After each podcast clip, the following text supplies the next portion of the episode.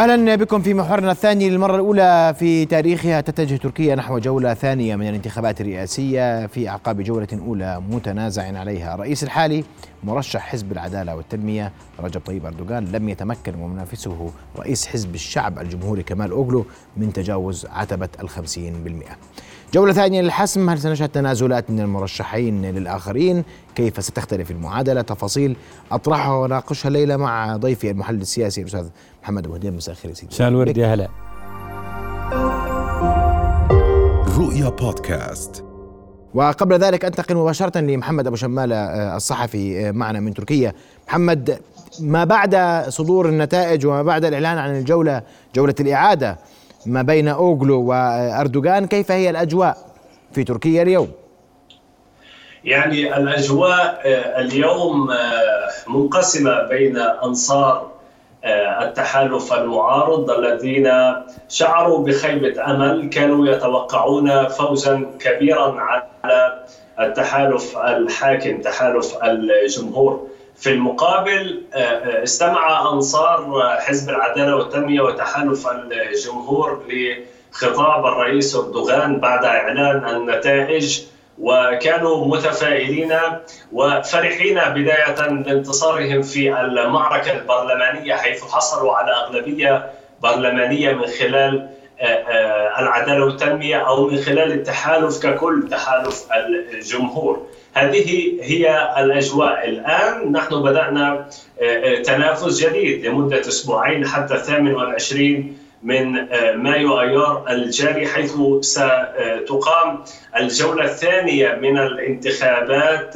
بين كليشدار أوغلو مرشح تحالف الشعب أو الأمة أو آه، أيضا مع أردوغان مرشح تحالف الجمهور الحاكم. نعم.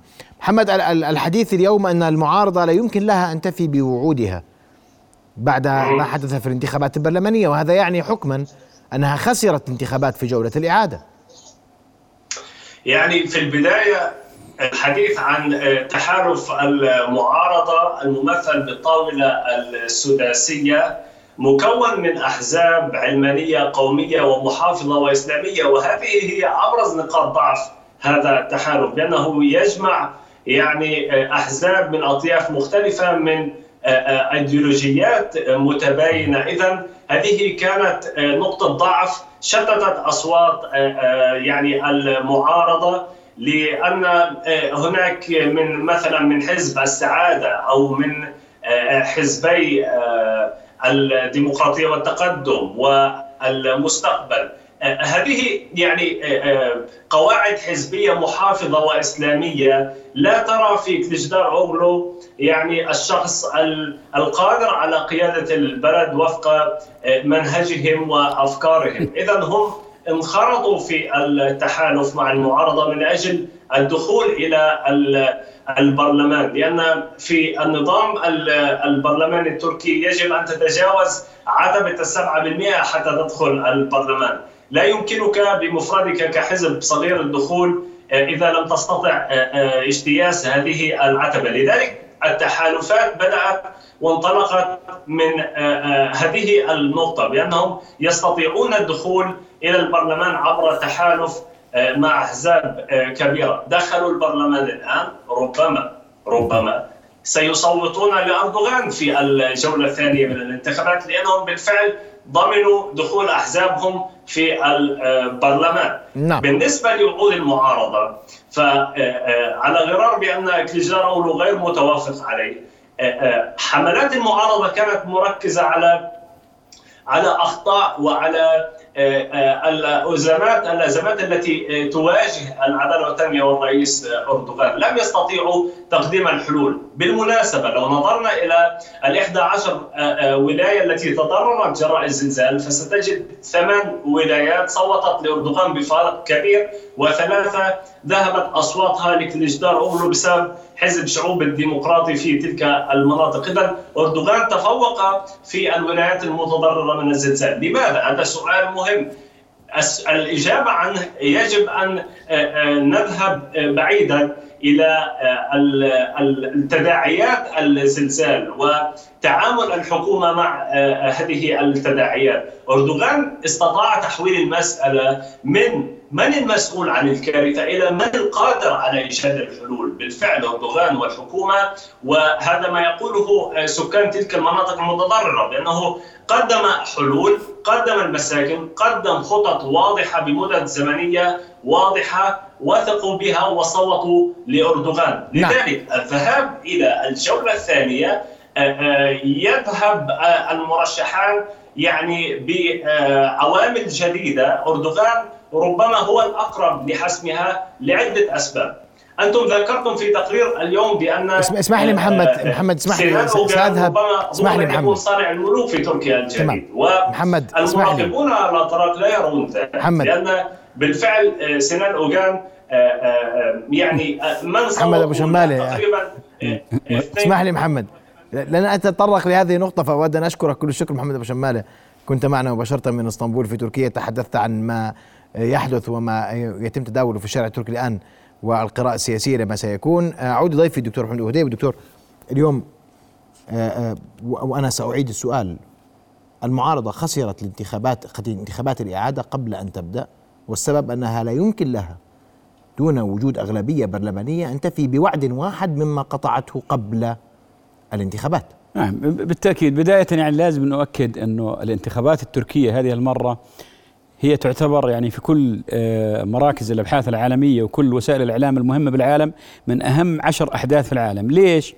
لأنه شخصية أردوغان الجدلية شخصية أردوغان اللي بقي في الحكم لمدة عشرين عام وهذا رقم طويل وقياسي وطبيعة الرجل وتحالفاته المختلفة حسب مصالح بلاده. هو عضو في حلف الناتو يتحالف مع روسيا هو مع روسيا ثم مع الأمريكان هو عنده يعني عنده طرق سياسية قل نظيرها في هذا العالم اللي يتصارع في ميادين القوى لذلك كان العالم مركز وخصوصا العالم الغربي يريد التخلص من هذا الحكم بأي وسيلة كانت. يعني وبالإعلام واضح تماما الانحياز الغربي للتخلص من حزب العدالة والتنمية. اللي جمع المعارضة هذه الست أحزاب أو ست قوى اللي تجمعت اللي جمعها فقط هو التخلص من حكم أردوغان، لم يجمعها لا برنامج ولا يجمعها أيديولوجيا واحدة اللي بتخليهم أنهم يقاتلوا من أجل هذه وكان فرصة هذه المعارضة أن أن أن تبقى وتفوز إذا فازت بالجولة الأولى، هذا واضح تماما، ليش؟ لأنه الآن المعطيات أصبحت مختلفة، صحيح أنه يعني أنت الأرقام اللي بتشوفها أرقام يعني فوز كبير جدا يعتبر للعدالة بغض النظر عن كم كل ما يقولون المحللون. أنت حزب عشرين سنة ومشاكل اقتصادية من خمس سنوات ومشاكل الزلزال ومشاكل سياسية واستطاع أن يحصل على أكثر الرئيس حصل على أكثر من 26 ونص مليون ناخب. هذا رقم عالي جدا رقم ليس بسيط جدا. زائد أنه أخذ الأغلبية البرلمانية. المعارضة اجتمعت على كل حزب كان له مطالب من آه هذا التكتل. يعني في حزب زي ما تفضل الأخ قبل قليل كان همه أنه يوصل العتبة ويوصل البرلمان. يعني بغض النظر إنه تحالف وإنه صح بده هذا بس هم إنه يوصل للبرلمان وحصل قدر يصل الآن على بعض المقاعد في البرلمان. وفي ناس كانوا له طموح أكبر. مثلا في أحد زعيمه أحد الأحزاب كان واعدها أنها بتصير رئيسه وزراء. وشو معناته رئيسة وزراء؟ بدها تغير النظام اللي هو طلب إنه راح يغيره النظام الرئاسي النظام الرئاسي إلى نظام برلماني ومن ثم يعطيه. هذا كله تبخر. ليه؟ لأنه الآن إحنا عندنا حزب العدالة والتنمية يحصل على 300 و23 مقعد مقابل يعني الأغلبية. من 600 مقعد هو أغلبية. لا يستطيع الرئيس إنه حتى لو فاز. في الانتخابات لا يستطيع أن يقدم شيئا من الوعود التي تحدث عنها. هذا هذا من نقطة يعني واضحة تماما في هذا الإطار. القصة الثانية إنه يعني كل العالم تحكي عن المرشح الثالث هذا اللي الخمسة اللي حصل على 5% طبعا هذا مرشح ما جمع اصواته الموجودة معاه على ضمن أيديولوجيا واحدة اللي بيقول لهم روحوا هون أو روحوا هون. علما إنه شروطه قاسية على كمال أوغلو وقاسية على أردوغان.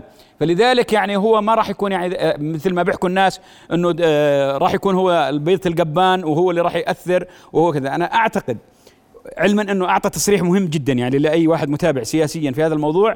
قال أنا بيهمني إنه استقرار تركيا السياسي، شو معناته استقرار تركيا السياسي؟ أن يكون الرئيس والبرلمان ما في بينهم تصادم لأنه إذا إذا إذا اجى رئيس في حكم رئاسي وفي برلمان أغلبية لا يستطيع أن يمرر حتى بالحكومة راح يواجه مشاكل حتى بأي قانون أو أي أي أي موضوع بده يسويه، هذه هي النقاط اللي الحاسمة، أنا أعتقد إنه أردوغان آه، آه، رجل استثنائي بأمانة تختلف أو تتفق معاه آه، استطاع أن يبقى في الحكم كل هذه المدة الطويلة على الرغم من أنه كان في له حلفاء من أشد حلفائه من مهندسين هذا الحزب هم في الجانب الآخر. ومعاه أيضا الآن حلفاء هم كانوا أصلا أعداء له واستطاع أن يستقطبهم والآن هم معاه في في التحالف اللي موجود معاه. لكن أنا أظن أنه آه، سيكون هناك تغييرات جذرية في سياساته لأنه في مشاكل كبرى تواجهها تركيا سواء على الصعيد الاقتصادي على صعيد كارثة الزلزال على آه، آه، صعيد سياسي. أنت تعرف أنه الحرب الأوكرانية الروسية لها أثر كبير وتركيا من اللاعبين الرئيسيين في هذه المعادلة. لكن أردوغان سيعبر معركة 28 أيار برأيك؟ أعتقد أنه بالنسبة لأردوغان المعركة كثير أسهل من آه، التحالف الآخر. لعدة أسباب اللي حكيناها قبل شوي. أول شيء أردوغان هو بحاجة فقط يعني أنت شفت إنه واصل 49.5% الآن هو حاصل على 49.5% عنده أغلبية برلمانية. الوعود اللي حكاها آه، آه، الحزب الآخر وواضح إذا لاحظت ردود الأفعال ووسائل الإعلام واللي متابع للشأن الداخلي بتركيا إنه كان في خيبة أمل كبيرة.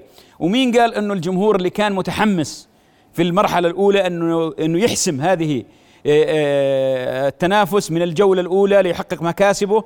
الآن آه، سيكون بنفس الحماس اللي كان فيه بالمرة الثانية. بينما الحزب الذي ينتمي له أردوغان هو حزب أيديولوجي عندهم قصتهم وعندهم أغلبية مريحة بالبرلمان. وأنا أعتقد أن الجولة الثانية طبعا هاي انتخابات يعني هناك قد تأتي معطيات جديدة لكن واضح تماما أنها بالنسبة لإردوغان أسهل وأنا أعتقد أنه سيحسم الجولة لصالحه حسب المعطيات اللي متواجدة يعني أمامنا بالساحة الآن. نعم، بدي أشكرك كل الشكر دكتور محمد العتيب المحلل السياسي تحدثت عن الانتخابات التركية وتحدثت عن واقع ما سيكون في قادم الأيام تحديدا مع المعضلة الكبيرة تواجه المعارضة بخسارتها البرلمان وخسارتها الجوله الاولى، أشكرك كل الشكر. عبد الرحمن رؤيا بودكاست.